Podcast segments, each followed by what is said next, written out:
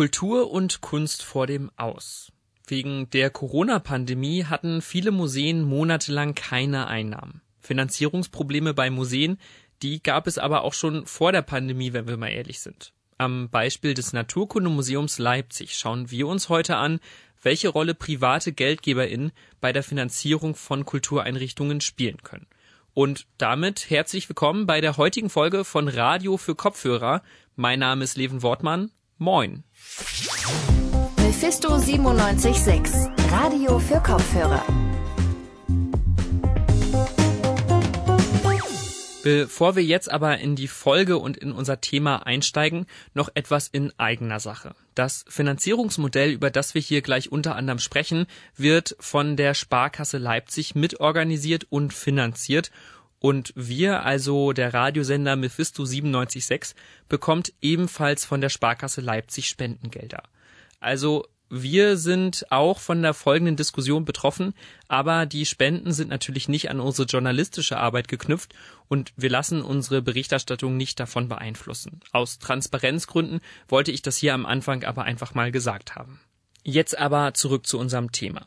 Das Naturkundemuseum Leipzig befindet sich in städtischer Hand und wird damit von der Stadt Leipzig finanziert. Für einige Projekte und Anschaffungen reicht dieses Geld allerdings nicht aus und deswegen ist das Museum auch zum Teil auf private Gelder angewiesen.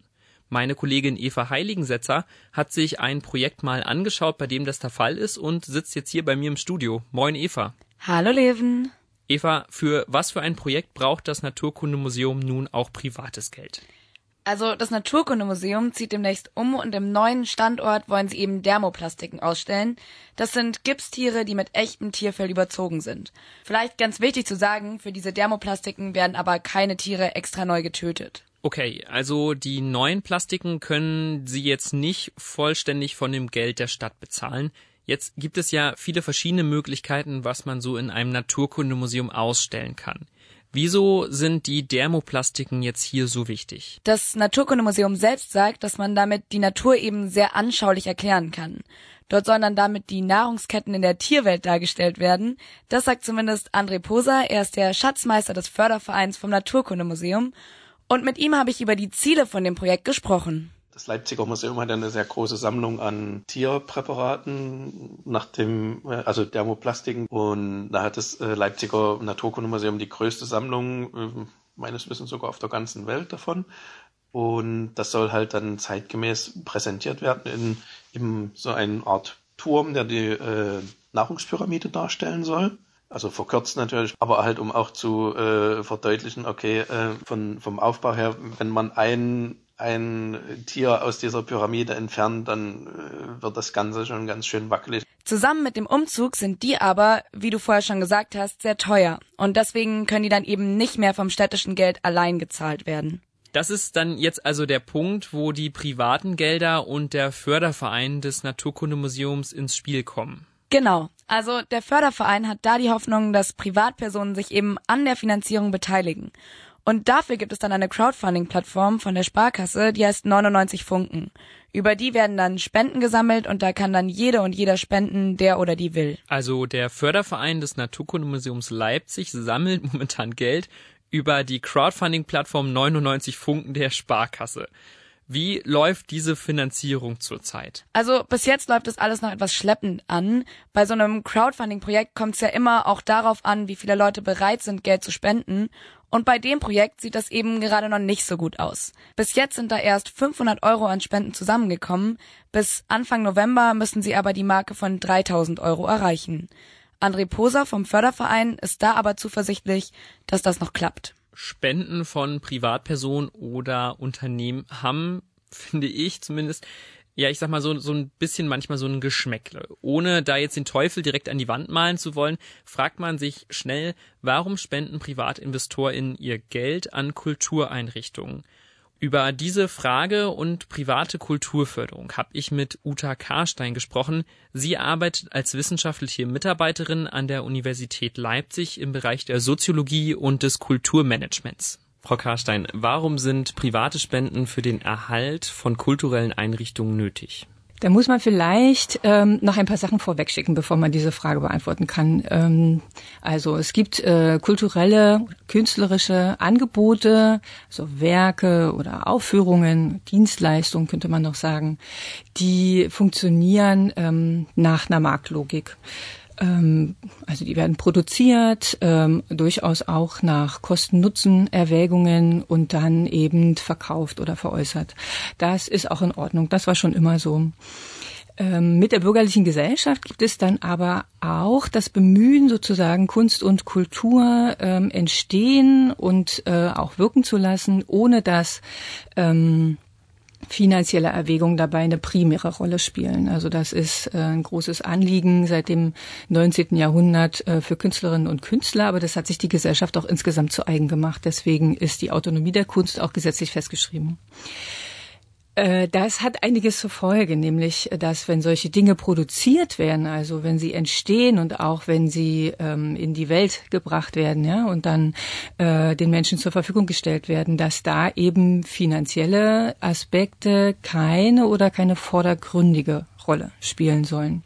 Es braucht also andere Finanzierungswege. Und äh, in Europa und auch hier in Deutschland ist es eben so, dass äh, der Staat dafür in hohem Maße äh, sich verantwortlich fühlt und einspringt. Es gibt also diverseste Mittel der äh, Kulturförderung, der staatlichen Kulturförderung auf Bundesebene, auf Länderebene und eben auch auf kom kommunaler Ebene. Nun ist es aber so, dass diese Gelder trotz allem nicht ausreichen. Deswegen gibt es äh, ganz oft äh, einen Finanzierungsmix, also staatliche äh, Fördermittel und zum anderen Teil nehmen sie eigene Gelder ein beziehungsweise gehen auf die Suche nach privaten äh, Unterstützern. Und da kommen dann eben äh, äh, Sponsoren und Spender, Spenderinnen ins Spiel. Jetzt haben Sie es gerade schon angesprochen, private SponsorInnen und SpenderInnen. Wie bewerten Sie die Auswirkungen von solchen privaten Mitteln auf Kultureinrichtungen und auch auf Museen? Ich glaube, das kann man überhaupt nicht pauschal sagen. Das kommt nämlich äh, ganz darauf an, wie das gehandhabt wird. Also bei Spenden ist es ja im Grunde genommen so, also wenn man mal die reine Lehre sich anschaut, Spenden sind voraussetzungslos. Also man ähm, macht sich als Spender oder Spenderin äh, die Idee äh, oder das Anliegen einer Sache zu eigen und sagt, das ist mir persönlich auch wichtig, ich finde das gut, äh, ich unterstütze das. Und dann gibt man also eine Spende und äh, das, was man dafür bekommt, ist im Grunde genommen, dass man äh, einen steuerlichen Vorteil geltend machen kann. Der reinen Lehre nach ist damit aber überhaupt nicht äh, verknüpft, dass man irgendeinen Einfluss hat auf die Initiativen oder Einrichtungen äh, oder Projekte, die man unterstützt. Ähm, ein bisschen was anderes ist es bei ähm, Sponsoring-Verhältnissen. Das ist richtig vertraglich geregelt.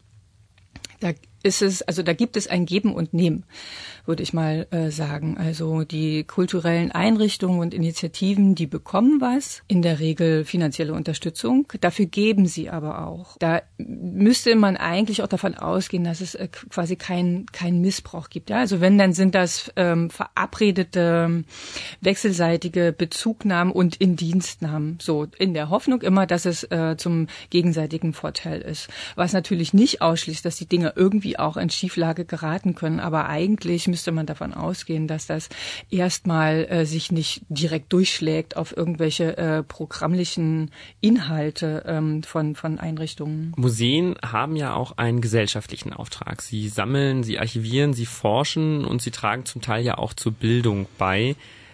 Das sind ja klassischerweise eher staatliche Aufgaben. So ist es zumindest bei uns hier in Deutschland geregelt. Kann man es dann moralisch vertreten, wenn private InvestorInnen auf diese Aufgaben eventuell Einfluss nehmen können? Also muss dann der Staat nicht sozusagen da schon einschreiten und sagen, das wollen wir gar nicht erst zulassen, dass das möglich ist und nehmen dann die Finanzierung lieber komplett selber in die Hand? Naja, wer will da moralisch urteilen? Das ist so ein bisschen das Problem, ne? Ähm, wer, wer regt sich da auf? Äh, wer nimmt äh, an, an sowas Anstoß? Also der Staat gibt ja auch nicht voraussetzungslos. Ähm, da stecken ja auch Förderprogramme dahinter, ähm, Schwerpunktsetzungen, Regularien, äh, die man zu erfüllen hat, äh, um äh, das Geld zu bekommen. Das muss man sich schon auch mal klar klar machen, natürlich ist der Staat zur Neutralität verpflichtet, aber er setzt ja trotzdem über Förderprogramme ähm, und Schwerpunkte, setzt er in, inhaltliche Akzente. Ne? Und bei diesen äh, privaten Unterstützungsinitiativen muss man wirklich einfach sehr genau hingucken. Ich würde sagen, das ist von einer Frage, die man von Fall zu Fall entscheiden muss.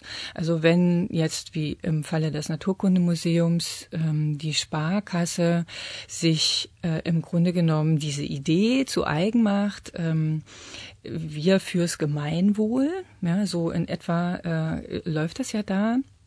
Und dann zu Spenden aufruft und die ähm, sozusagen aufstockt mit eigenen Mitteln, dann müsste man sich äh, ganz genau angucken, an welche Bedingungen ist denn das geknüpft? Also ich würde noch mal sagen, eine Spende ist eigentlich bedingungslos. Jetzt äh, kann man natürlich äh, schon jetzt erkennen, die haben ja einen eigenen Internetauftritt, äh, die Sparkasse für dieses ähm, 99 Funken äh, Projekt. Ähm, jetzt kann man schon jetzt erkennen, dass da natürlich auch äh, Sponsoring, klassische Sponsoring-Elemente mit einfließen. Ne? Also die machen ja schon auch Werbung in eigener Sache damit. Ja? Also die gehen davon aus, dass es für sie als Sparkasse einen positiven Effekt hat, wenn sie sich auf die Art und Weise ähm, auch für gesellschaftliche Belange engagieren.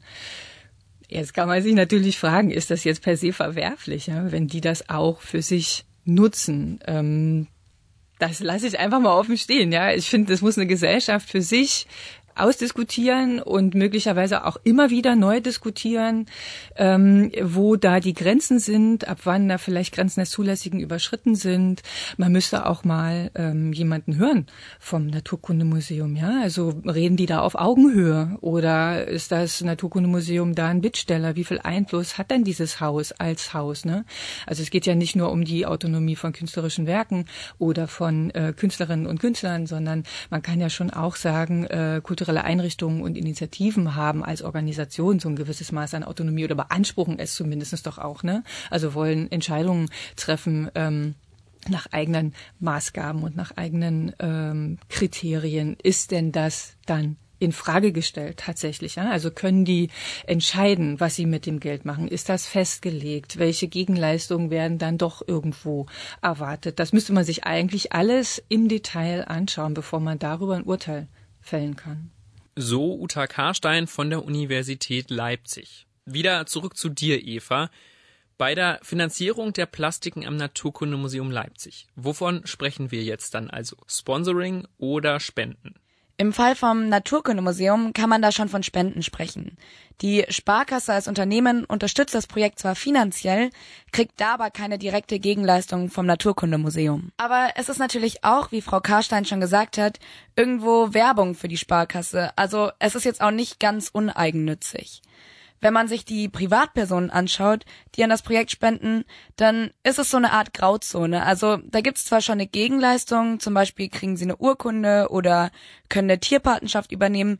Wirklich Einfluss auf das Verhalten des Naturkundemuseums nehmen sie damit jetzt aber nicht. Okay, also zusammengefasst ist es eher eine Spendenaktion, die es da gibt und kein klassisches Sponsoring, wie man es kennt. Aber immer auf private Spenden zu setzen, ist ja auch keine dauerhafte Lösung, oder? Ja, da hast du auf jeden Fall recht. Also dafür reichen die wahrscheinlich auch einfach nicht. Da ist dann die Spendenbereitschaft einfach nicht verlässlich genug und deswegen kann man sich dann eben auch nicht sicher sein, dass sich genügend SpenderInnen immer finden lassen. Über die Finanzierung durch den Förderverein und neue Möglichkeiten des Spendens habe ich auch mit Ronny Mike Leder gesprochen. Der ist der Direktor des Naturkundemuseums. Also die finanziellen Möglichkeiten des Fördervereins sind immer eher begrenzt. Da wird es zukünftig auch womöglich notwendig sein, da noch zu anderen Horizonten sich aufzumachen, dass man vielleicht auch mehr Mitglieder gewinnt, ähm, dass vielleicht auch die Finanzkraft steigt eines Fördervereins, dass man auch in Richtung Unternehmen sich stärker orientiert. Damit erhofft er sich dann, zukünftige Projekte besser umsetzen zu können. Jetzt haben wir sehr viele Punkte und Personen ausführlich zu diesem Thema gehört. Magst du uns noch mal übersichtlich deine Eindrücke zu dem Thema zusammenfassen? Na klar, also generell kann man halt sagen, dass die städtische Finanzierung allein nicht genug ist und auch die kann man kritisch hinterfragen. Bei privaten Spenden ist es aber halt auch schwierig. Die sind eben nicht immer so verlässlich, das haben wir ja auch schon besprochen. Und es besteht eben auch immer irgendwo ein Risiko für Einflussnahme. Gleichzeitig sind Kultureinrichtungen, wie eben auch Museen, einfach auf private Gelder angewiesen, weil das Geld aus den städtischen Haushalten oft nicht reicht. Danke dir, Eva, für diese Einschätzung. Gerne.